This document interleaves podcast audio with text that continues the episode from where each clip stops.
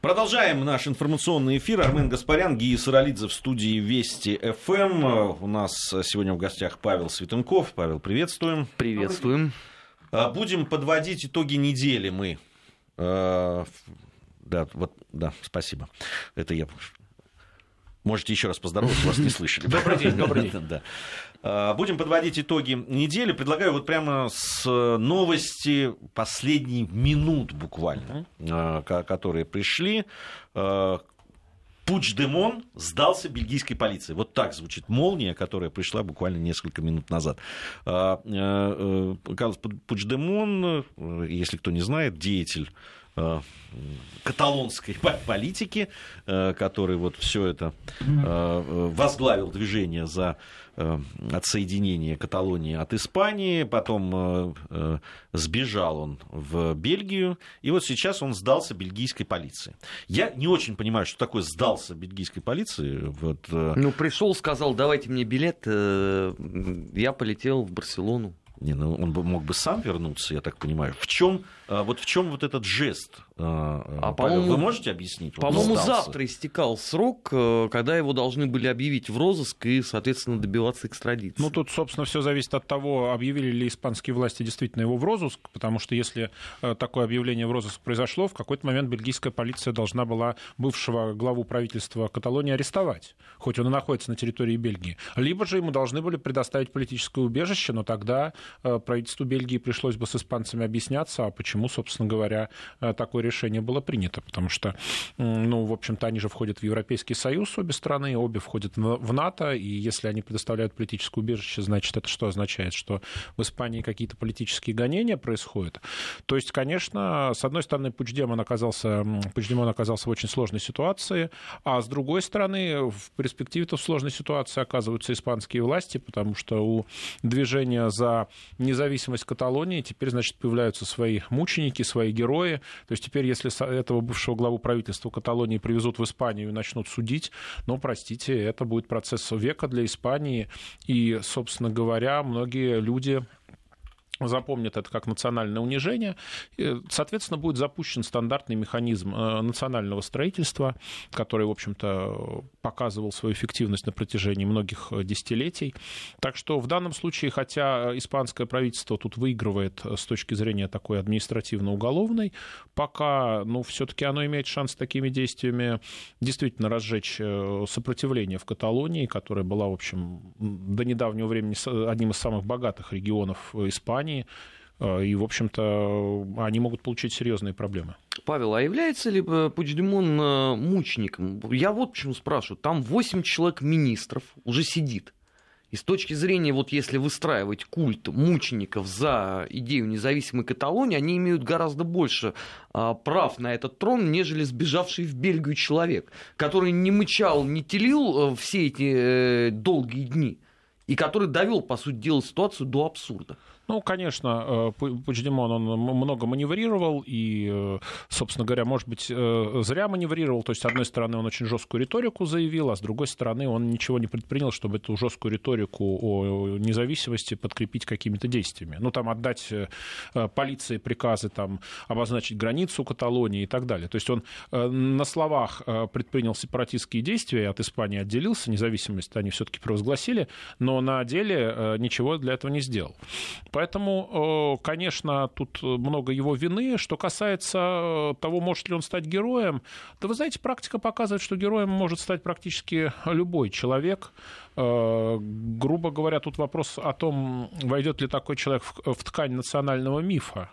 Э, то есть э, практика показывает, что иногда далеко не самые лучшие люди неожиданно становятся героями, потому что что-то резонирует, в какой-то момент люди обижаются именно за данного конкретного человека. Э, вот. Поэтому в данном случае, конечно, испанские власти, они с одной стороны, они силой пытаются подавить вот это сепаратистское движение, а с другой стороны, они создают условия для того, чтобы сепаратистское движение перешло, э, скажем так, в длительную фазу. Э, был такой эпизод в истории Австралии, когда генерал-губернатор э, в 70-е годы вдруг внезапно отправил правительство в отставку, и распустил парламент. Считалось, что он не может это делать по своей инициативе, дескать, он такой весь конституционный, церемониальный. Тем не менее, генерал-губернатор э, эти меры предпринял. По закону он имел на это право, по традиции не имел права. И к чему это привело? Это привело к тому, что много десятилетий уже в Австралии существует э, антимонархическое республиканское движение, очень серьезное, которое э, состоит из людей, которые помнят этот прецедент, которых унизили, обидели, и которые говорят, мы не хотим считаться э, колонией Британии. Вот здесь то же самое. Тут есть возможность у испанских властей кучу людей обидеть и получить уже не какое-то вот движение людей, которые богаты и хотят стать еще богаче и за счет этого э, э, и поэтому отделиться от Испании, а движение людей уже серьезно обиженных и оскорбленных, тогда это будет уже проблема на десятилетия. Ну вот есть у меня по, по, по поводу Пучдемона и по поводу его действий все-таки ну, примерно то же, что, о чем сейчас Армен говорил, что ну уж больно Э, какие-то трусливые и непоследовательные были его действия. Ну, ты в Твиттере правильно писал, что это ничтожество, по сути, абсолютно. Вот, э, ну, Э, а вы знаете, борцы за независимость могут быть и трусами. Как это не смешно, вот история показывает, что далеко... Ну, э, с точки зрения мифа, естественно, все эти такие... А, они такие данка с пламенеющими сердцами, которые ведут людей куда-то э, к счастливому будущему. На практике очень часто такие люди были хитрыми политиками, лавировали туда-сюда, шли на компромиссы Нет, с властями и так Лавировать далее. могут и сильные люди. Лавировали многие. Тот же Черчилль, если взять его трусом-то никак не назовешь. Хотя конечно. бегал из одной партии в другую другую, что вообще для э, традиции английской, да, политической вообще странно выглядело. Но э, это было. Ну, согласитесь, вер, в верном направлении перебежал. Консервативная эта партия Не, до сих но пор это, это, же, это, это же было... А либеральная фактически потерпела поражение уже в 20-е. Ну, это, это понятно, но я о том, что, ну, и лавировал, да, но это, это, но это не трусость. То есть э,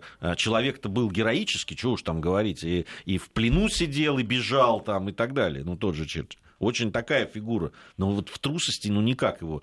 А, э, и, и такой, знаете, трусости, причем мелочной. Ну, это не, не те, это в чистом виде Керенский. Ну, понимаешь, времена другие. Но сейчас такие... Ну, э, Керенский тоже не назовешь его трусом. Он все-таки военный путь против себя подавил. То есть так сказать, это не что... он. Это не будь Савенкова, ничего бы этого ну, и не было. Помогли, Кто но... всем этим руководил -то? Понимаете. То и организовал, А у него выбора не было. Он должен был либо подавить, либо погибнуть. Ну... Поэтому тут уж... А когда там э, э, речь зашла там о личной безопасности, сел в машину и... Э, ну да ладно, чего мы будем сейчас об этом говорить? Я это... сказать, что если мы посмотрим не мифологию, а реальный исторический процесс, то такие борцы за независимость очень часто бывают людьми очень робкими, интеллигентными, знаете, с таким чеховским покашливанием через пенсне, о боженьки ты вы мои. Э, очень часто э, лидером национального движения может быть такой, знаете, карикатурный интеллигент, который а вот, вот поставили пример? на эту я позицию. Вот, я, я что-то таких не припомню, Ну, честно. я сейчас как раз роюсь в памяти. Ну, например, э, Ганди, конечно, он не был таким, он был очень хитрым человеком, потому что, будучи блестящим образованным адвокатом, который приехал э, вообще-то в Индию из Южной Африки, где он тоже занимался индийским национальным движением, потому что эм, в, э, в Южной Африке Много, был да. Э, свой индийский национальный конгресс, который представлял интересы ну, цветных. И, да, да, да, в, эпоху, когда существовала в Южной Африке много, российская там, система, а, апартеид, да, там были белые, цветные, черные, вот такие, как бы касты, назовем это так. Так вот, когда он приехал, это был такой, в общем, европейский цивилизованный адвокат, он стал одеваться в индийские одеяния. Он стал в какой-то момент э, очень ловко лавировать. Например, Однажды, когда он понял, что национальное движение, по-моему, в 20-е годы э, идет на спад, он вдруг всех обязал э, идти выпарывать соль, и они все выпарывали соль, то есть национальное движение завершилось э, какими-то совершенно такими. Ну, представьте, что Ленин говорит, знаете, не будем мы брать Зимний дворец, не время, пойдемте все играть на балалайке и танцевать с медведями, ну, потому что такова традиция. Ну, например, да, я, я, это шарш, конечно, безусловно, да. Вот, такие хитрые маневры, они бывают. Сунь Яцен, китайский президент и основатель Китая, Китайской Республики, был человек очень непоследовательный, в общем, и достаточно быстро утративший власть. После свержения династии Цин, он же очень быстро уступил э, власть, по-моему, Юан Шикаю, генералу. Вот, то есть, на самом деле, такие фигуры э, в истории были. Другое дело, что, э, понимаете, одно дело такие фигуры непоследовательные вождей, которых потом, конечно, обожествляют, ставят им памятники, говорят, что он ни в чем не ошиб... никогда не ошибался, что он всегда был тверд. Просто твердая прямая линия была очень такой, знаете, косой в какие-то эпохи. Вот. Но, тем не менее, тем не менее, такие... Не то чтобы кривая, но волнистая. Понимаете, исторический процесс все равно идет, даже несмотря на непоследовательность таких людей. Я очень люблю приводить пример. Э, я в свое время был в музее, по-моему, военный музей Италии, как итальянцы в 19 веке боролись за независимость. Это очень смешно, потому что, значит, там вся история заключается в том, что итальянцы пошли в атаку и были разбиты. Итальянцы снова пошли в атаку и были разбиты. И снова итальянцы пошли в атаку и были разбиты. Фактически весь 19 век, за исключением Крымской войны, войны с Россией, итальянцев били. Ну, в основном австрийцы. А, но, но при этом в Крымской войне они будто бы победили. Пьемонт, Северная Италия, будто бы победила. Но она победила в союзе с Англией, Францией, Турцией, но ну, кто они такие, спасибо, что не сольно. Кто они такие, в сущности, да? А, они помогали, знаете. Вот. И в, но в конце концов, в конце концов, несмотря на свои постоянные поражения, несмотря на очень плохую армию, над итальянской армией в Европе было принято смеяться, она все время была бита австрийцами, и даже существовала поговорка, что для чего существует Италия? Для того, чтобы, ну, нужно же кому-то австрийцам э, побеждать, кого-то бить австрийцам. Вот они бьют итальянцев.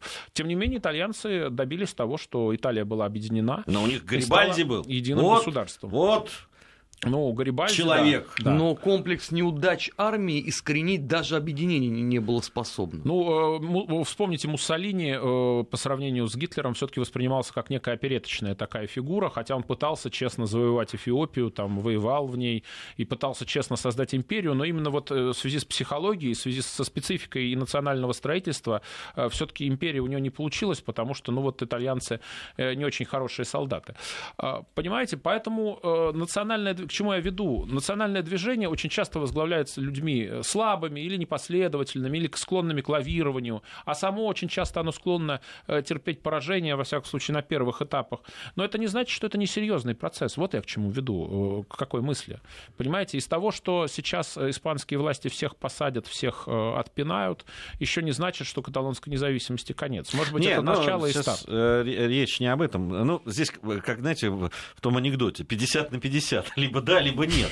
Mm-hmm. Ну, э, действительно, понятно, что движение это существует. Понятно, что э, оно вот прям с арестом там, или не арестом Пучдемона ничего такого э, не произойдет, ничего не остановится и не прекратится. Угу. Но сами действия, я сейчас говорю, наверное, больше как человек и мужчина, его поведение, оно мне, э, ну, меня коробит. Да? Это, это поведение человека трусливого. Э, на это смотреть неприятно.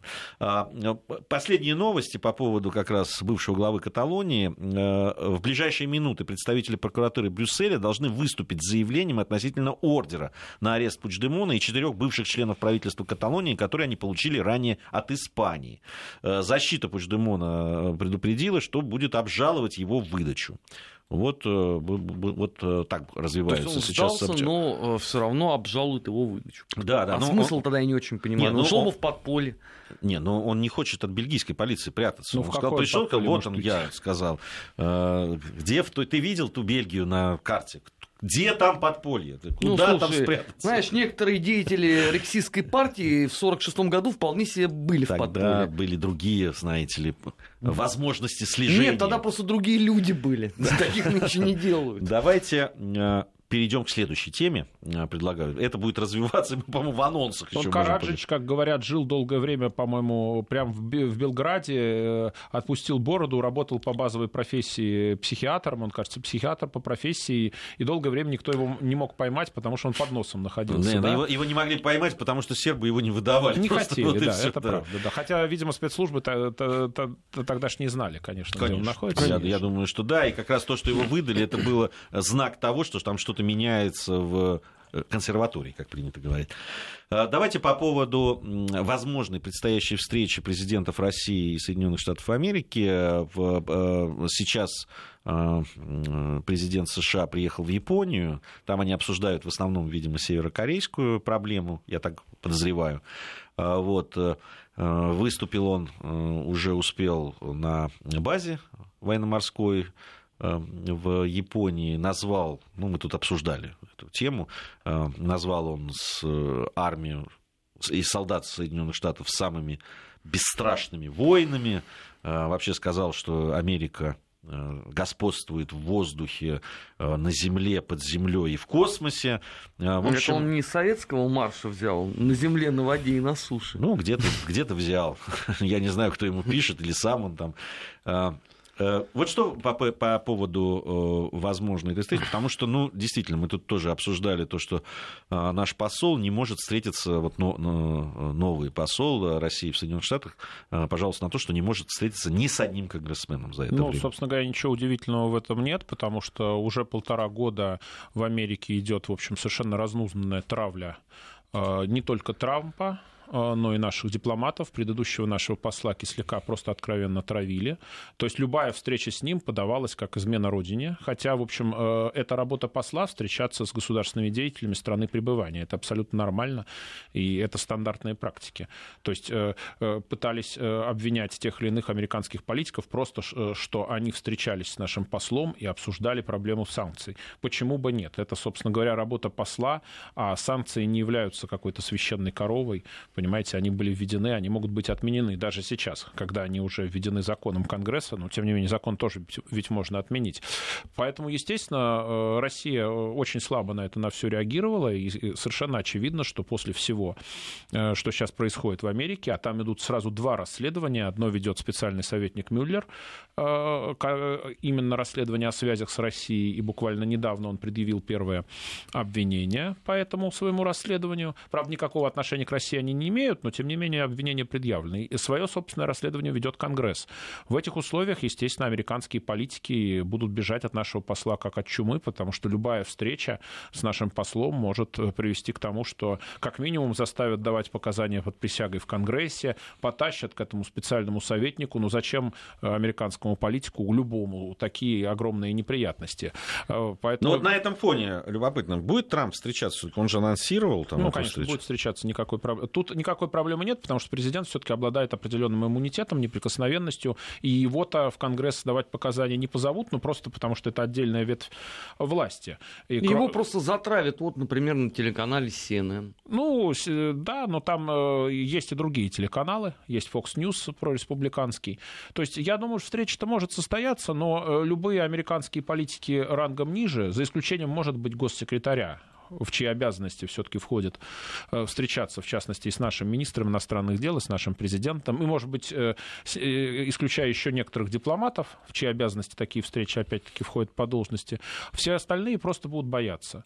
То есть, к сожалению, наша страна, которая, в общем, упустила эту ситуацию, считая, что вот эта вот травля Трампа и его окружения, связанная с так называемыми связями с Россией, это внутреннее дело США, вот, мы допустили, что, в общем-то, от российской темы в Америке, естественно, шарахаются, потому что можно получить на пустом месте огромные неприятности. То есть пытались там расследовать там какие-то связи, там кто-то позвонил какому-то члену команды Трампа, пообещал компромат на Хиллари, никакого компромата не дал, но все равно это было расследовано, это было опубличено, газеты поливали грязью, да и сам вот этот вот Манафорт, э, бывший глава штаба Трампа, он же обвиняется не в том, что он связан с Россией, а в том, что он был незарегистрированным лоббистом партии партии регионов э, и Януковича в США, то есть украинских властей тогдашних, и будто бы от, этих, э, от украинских властей он получал большие деньги, на эти деньги он покупал роскошные машины, там, одежду там, и подобное, и тратил это на себя, он не, не зарегистрировался как лоббист, хотя американское законодательство это требует, отмывал там деньги через офшорные юрисдикции и так далее. Все это очень интересно, но это не имеет отношения никакого к России, тем не это менее... вам так кажется, что не имеет. Ну, а, во вот, всяком случае... американскому э, зрителю рассказывают, что имеет. Да, да. Поэтому, естественно, а, американские политики будут стараться избегать контактов с нашим послом. Не потому что посол плохой, а потому что э, создана такая атмосфера, что э, вы, вы поговорите с послом это, о погоде, это, а вас потащат это в Конгресс. Понятно. Это про, про эту... И спро- будут спрашивать, на что вы намекали.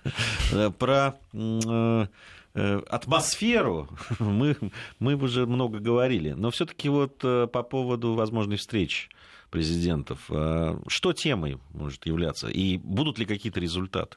Ну, Юж... Э, Северная Корея, во-первых. Ну, хотя по Северной Корее сейчас некое затишье, потому что американцы всерьез стали угрожать Северной Корее ядерным ударом. И, видимо, китайцы тоже надавили на своего младшего партнера. И сейчас э, северокорейские власти немножко притушили фитилек. Неизвестно насколько, потому что обычно э, в ситуации нарастания китайско-американских противоречий Северная Корея начинает безумствовать. Посмотрим. Э, Украина, как мне кажется, ну и Сирия. Вот, наверное, три темы, которые интересуют э, Трампа. Да я думаю, Путина, конечно, интересует. А что он там будет обсуждать? Ну, э, с Сирией война близится к завершению, и причем без участия Соединенных Штатов. С Украиной они по-прежнему будут э, э, воспроизводить теорию Бжезинского, что Россия без Украины существовать не может. И по этой причине э, чрезвычайно дорога, наверное, как память, и это может быть предметом торга. Я ну, просто почему спрашиваю, мне вот интересно, там господин Вокер, его спецпредставитель, угу. он меняет показания раз в 3-4 дня. То есть какой э, из теорий поедет сюда Трамп? Потому что на этой неделе, во вторник, Вокер говорит о том, что ему категорически не нравится русский план по миротворцам на Донбассе, а в пятницу вечером он же говорит о том, что он в принципе согласен со здравым предложением России, надо договариваться каким-то образом уломать Киев. Вот какому Вокеру надо прислушиваться Трампу? Ну, честно говоря, пока есть ощущение, что на Украине американцы просто пытаются добиться от России односторонней капитуляции. То есть э, ведь э, речь идет о чем? Э, о формате вводе миротворцев. С точки зрения условной Украины нужно, чтобы миротворцы встали на границе между Россией и Украиной. Да, то есть взяли под контроль границу России с вот этими непризнанными республиками ДНР и ЛНР. Если это произойдет, Киев решит проблему просто военным путем, путем прямого наступления вооруженных сил. Собственно говоря, Порошенко недавно заявлял, что вот там артиллеристы и ракетчики должны должны готовы быть вернуться. Да, хорватский сценарий Донецк. Ну да, да, да, совершенно открыто, никто это абсолютно не скрывает. При этом э, России в обмен на подобную ступку обещают закрыть глаза на Крым. Ну, сами понимаете, что сегодня обещают за- закрыть глаза на Крым, завтра не обещают. Э, в американской геополитике есть такая стратегия с солями, так называемая. Э, смысл в чем? Что вы не можете колбасу с солями съесть целиком вот за один укус, да, она большая, в, в, в рот не влезет, грубо говоря. Да, но если вы нарежете ее на кусочки, вы ее можете съесть.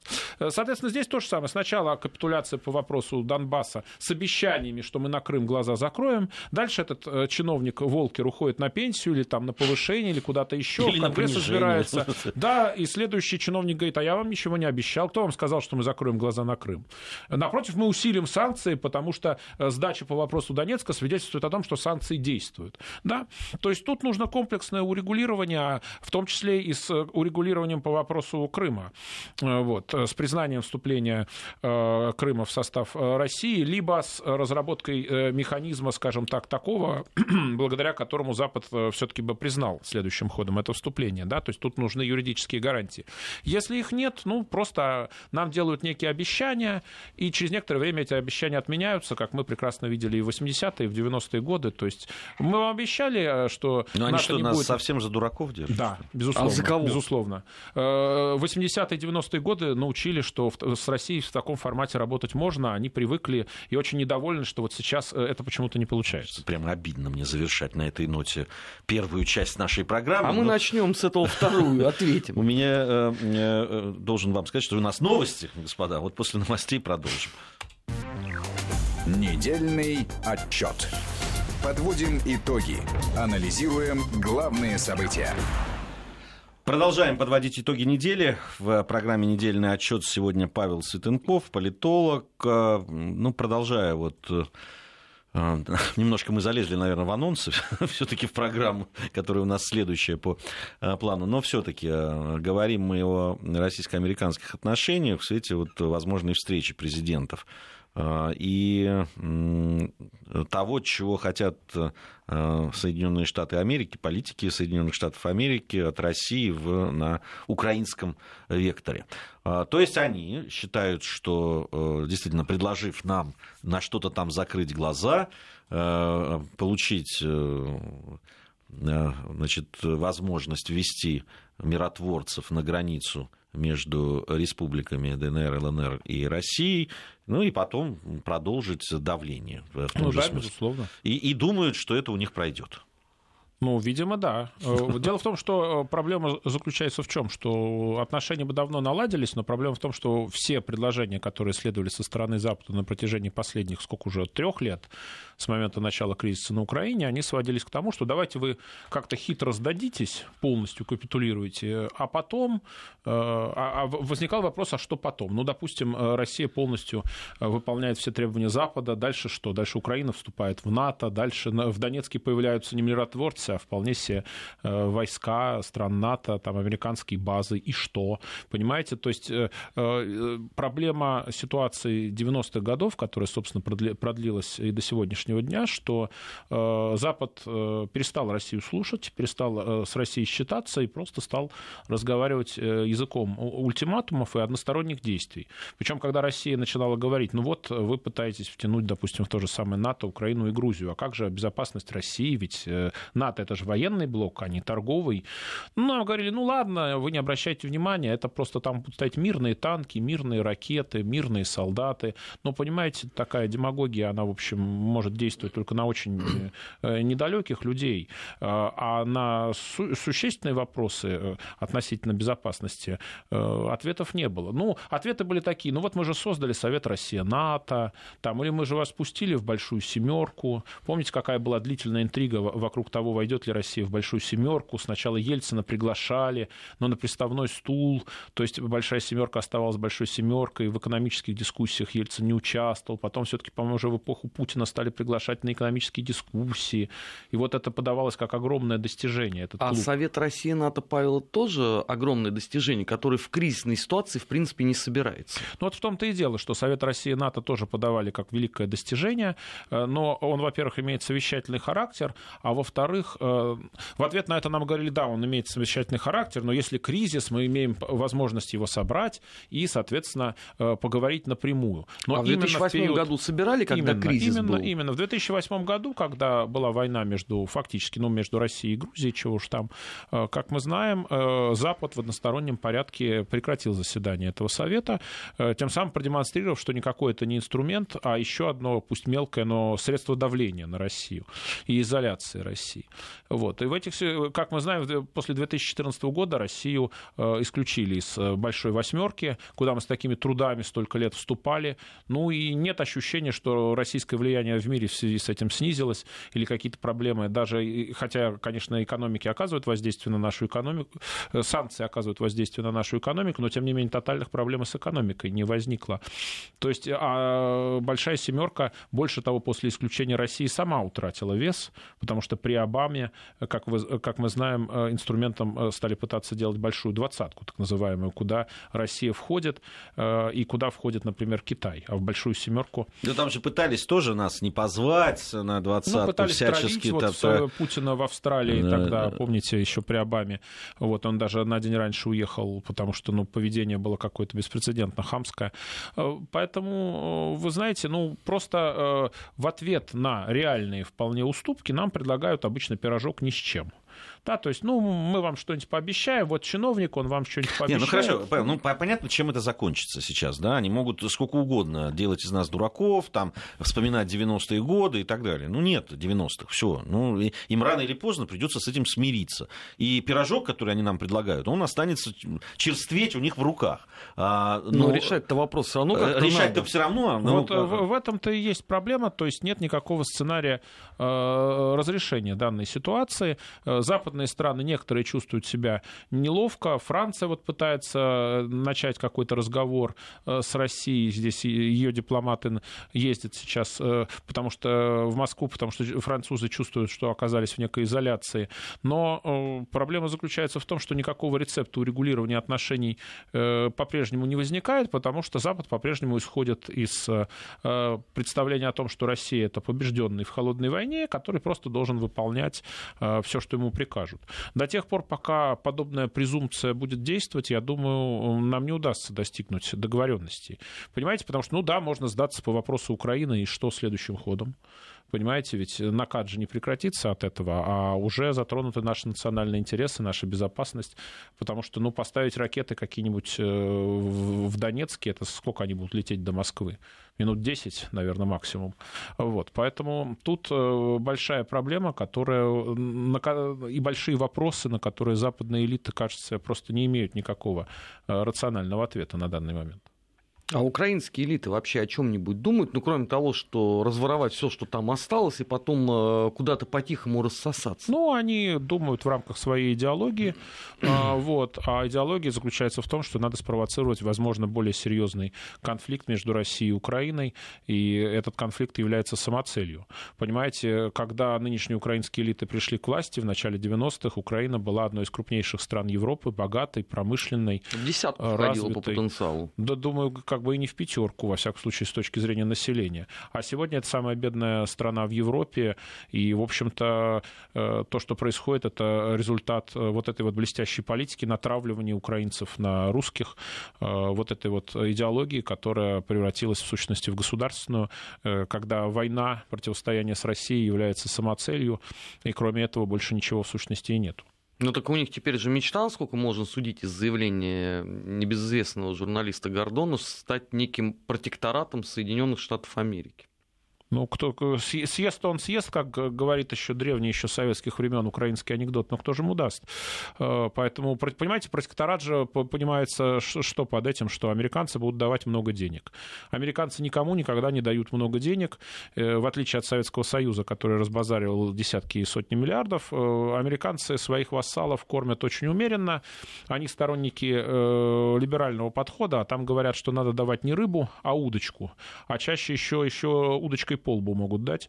Э, это гораздо э, более такая частая ситуация. Поэтому, конечно, в протекторат это они могут э, записаться, но большой прибыли они от этого не получат. В США есть Конгресс, Конгресс прекрасно умеет По считать поводу деньги. удочки есть замечательное продолжение этой истории, когда, значит, дают удочку, но при этом ты должен идти на платный, который принадлежит, на платный пруд, который принадлежит тому, кто, ты, кто тебе дал удочку и так далее. При этом, значит, за удочку ты еще должен расплатиться, потому потому что э, тебе дают кредит на эту удочку и так далее. А на опарышу дадут кредит? Конечно, конечно, и наживку ты должен у них купить, да, а потом заплатить за ту рыбу, которую поймаешь. Вот. Э, в, в итоге отдать рыбу, опять голодать, но при этом уже быть счастливым обладателем кредита. И удочки. Э, э, ну, ну, зато вы вступили уже в кредитные отношения, да, взяли да. удочку в У вас есть уже кредитная история. Да, да, вы, вы молодец, говорят вам. Можете взять еще чего-нибудь и платить еще кредитная досье, у вас есть досье на рыбу на вас, то есть на, на вас уже куча всего есть. Здесь вот по поводу этой самой удочки, про которую нам так долго в 90-е, там, я помню, в конце 80-х, 90-х говорили, что не надо, зачем же голодного кормить, надо удочку ему дать, а лучше продать, лучше в кредит, продать, и так далее. Э, что, что, что с, со многими нашими людьми произошло?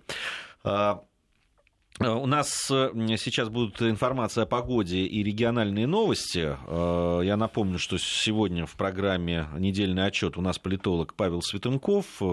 Есть еще события, которые хотелось бы затронуть, в том числе и на Ближнем Востоке. Там сегодня такая новость пришла да, по поводу ареста там, принцев куча. Вот, наверное, Тем более то... мы куларно уже это обсуждали. Куларно это обсуждали. Разогрелись, я бы сказал. У нас сейчас небольшая пауза, затем продолжим.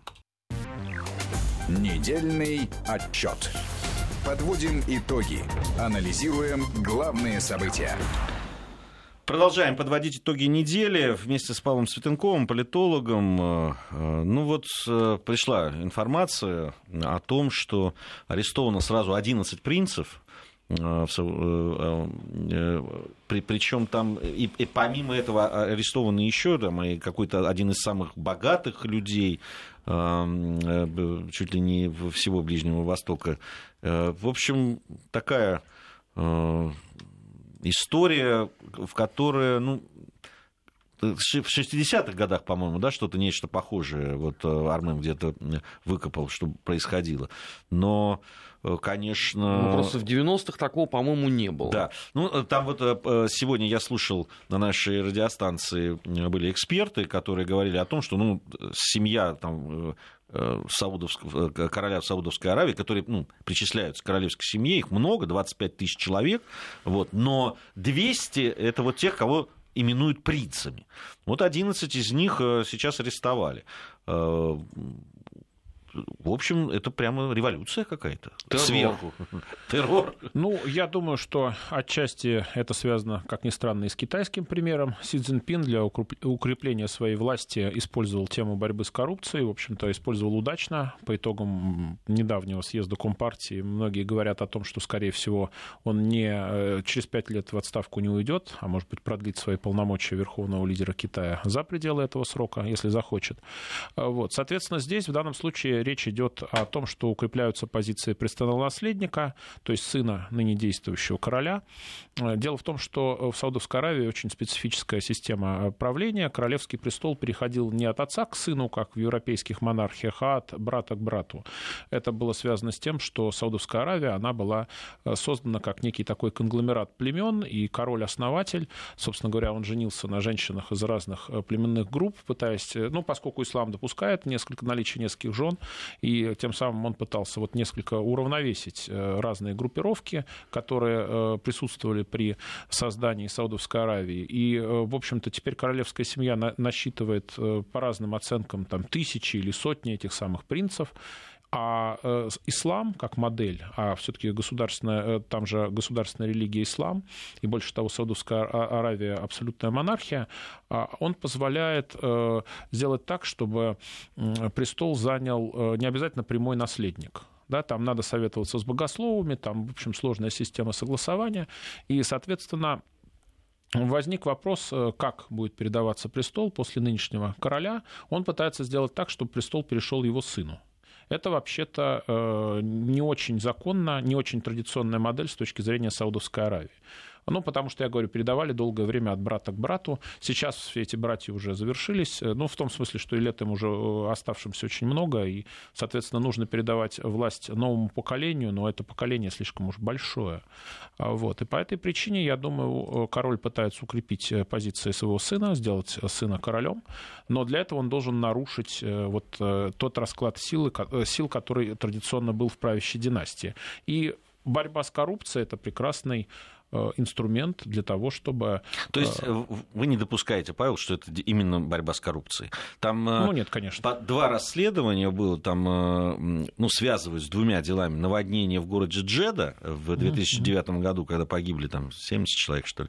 Вот. И там фигура... остальные фигуранты дела по борьбе с коронавирусом ближневосточного ну, там, да, там, болезни, э, там, респираторный какой-то синдром, там, mm-hmm. он в 2012 году появился, и выделялись деньги на это. И, и как сейчас выяснилось, э, деньги эти были что, что, что одни, что другие потрачены, в общем, пустую. Но там интересно, там же э, вот этот э, арестовал, собственно, не король, да, там, ну, это было бы странно, если да, бы он сам бегал бы с наручниками. Не, не, я имею в виду не, не физически, то есть не он отдал приказ. Mm. Да, приказ, э, вот этот, та, мера вот этого пресечения, то есть ареста для подозреваемых избрал Национальный антикоррупционный э, комитет, который возглавляет кронпринц. Ну да, да, да. Но я думаю, король дал достаточные полномочия этому комитету. Э, да, ну... там, он, они там имеют право расследовать, арестовывать, отслеживать, э, замораживать счета там, и так ну, далее. Понимаете, э, саудовская королевская семья очень богата. Когда был конфликт с американцами, саудовцы угрожали вывести 700 миллиардов долларов из Америки. Это будто бы вот объем их вложений только в американскую экономику, а ведь есть еще европейская и так далее. Поэтому я думаю, король, даже если кто-то что-то из членов его королевской семьи что-то где-то украл, он всегда мог решить вопрос по-семейному, простить долги, закрыть их. Благо, Саудовская Аравия очень богатая нефтяная держава. И э, главное, там же нет парламентов в европейском смысле этого, этого слова. Это действительно абсолютная монархия. И король только вот с богословами должен считаться, потому что такова исламская традиция, освященная Кораном. Э, поэтому он бы мог, естественно, даже в случае, если бы были обнаружены факты коррупции, поступить э, по-другому, гораздо более милостливо, как, собственно, наверняка и поступали годами. Ну, потому что члены королевской семьи, они привыкли к роскоши, действительно, э, это богатейшие люди, как правило.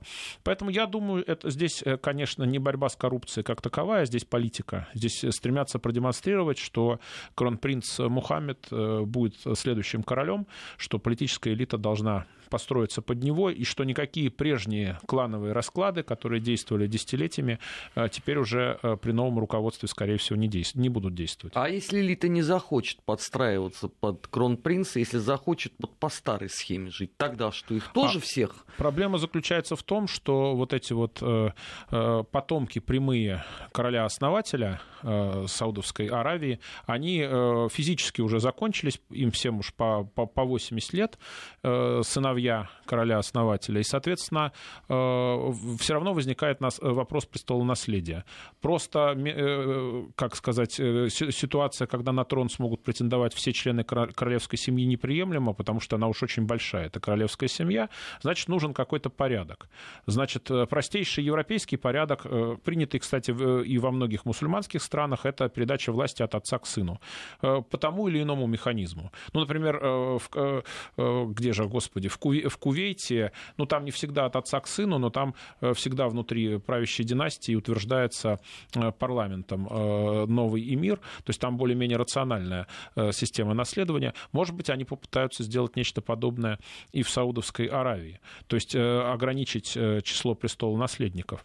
Поэтому в данном случае, естественно, король пытается эту новую систему навязать, ну, а кто-то будет сопротивляться, но вопрос заключается в том, а что взамен этой системы. То есть э, тут э, вопрос э, соглашений внутри правящей семьи. Потому что понятно, что они все боятся, что они, Саудовская Аравия может рухнуть, не такое уж это и сильное государство, и тогда придут к власти совсем какие-то другие силы. Поэтому, естественно, королевская... Тогда в тюрьме уже будут все 25 тысяч. Ну, как все в тюрьме. Э, и не только в тюрьме, но и без денег, понимаете. Это сейчас они богатейшие люди. Вот как у нас было после революции, да, великие князья после революции 17 года обнаружили, что они просто граждане Романовы, и те дворцы, которыми они пользовались, те почести э, уже недействительны, и надо куда-то переезжать, а своего собственного имущества у них не было. У принцев Саудовской Аравии, конечно, с имуществом дело получше, но ведь если монархия рухнет, э, э, это, на это имущество новое правительство сможет тоже попытаться наложить лапу. Так что у них, конечно, есть общие интересы. Они, я думаю, будут пытаться договориться. Вопрос в каком формате. А, э, из Ближнего Востока я предлагаю переместиться в Россию. У нас вот в новостях мы слышали по поводу того, что происходило на Манежной площади. А, э, ну, когда люди приходят, приезжают в центр Москвы с ножами, кастетами, как заявляют Топорами, наши правоохранительные... противогазом. Да. Там, там арсенал богатейший. А, я, я не очень э, понимаю там э, сейчас возмущение некоторых там средств массовой информации людей о том, что почему задерживают. Даже если бы они там просто приехали бы, их надо было задержать. Ну, вообще вот да, вот этот э, период, когда празднуется День народного единства, и рядом э, да, 7 ноября, мы об этом тоже в анонсах будем говорить, это всегда такое время, когда разного рода э, с позволения сказать, политические силы пытаются набрать хоть какие-то очки. Это, это действительно так, ну, вот мое наблюдение, вы согласны с ним или нет?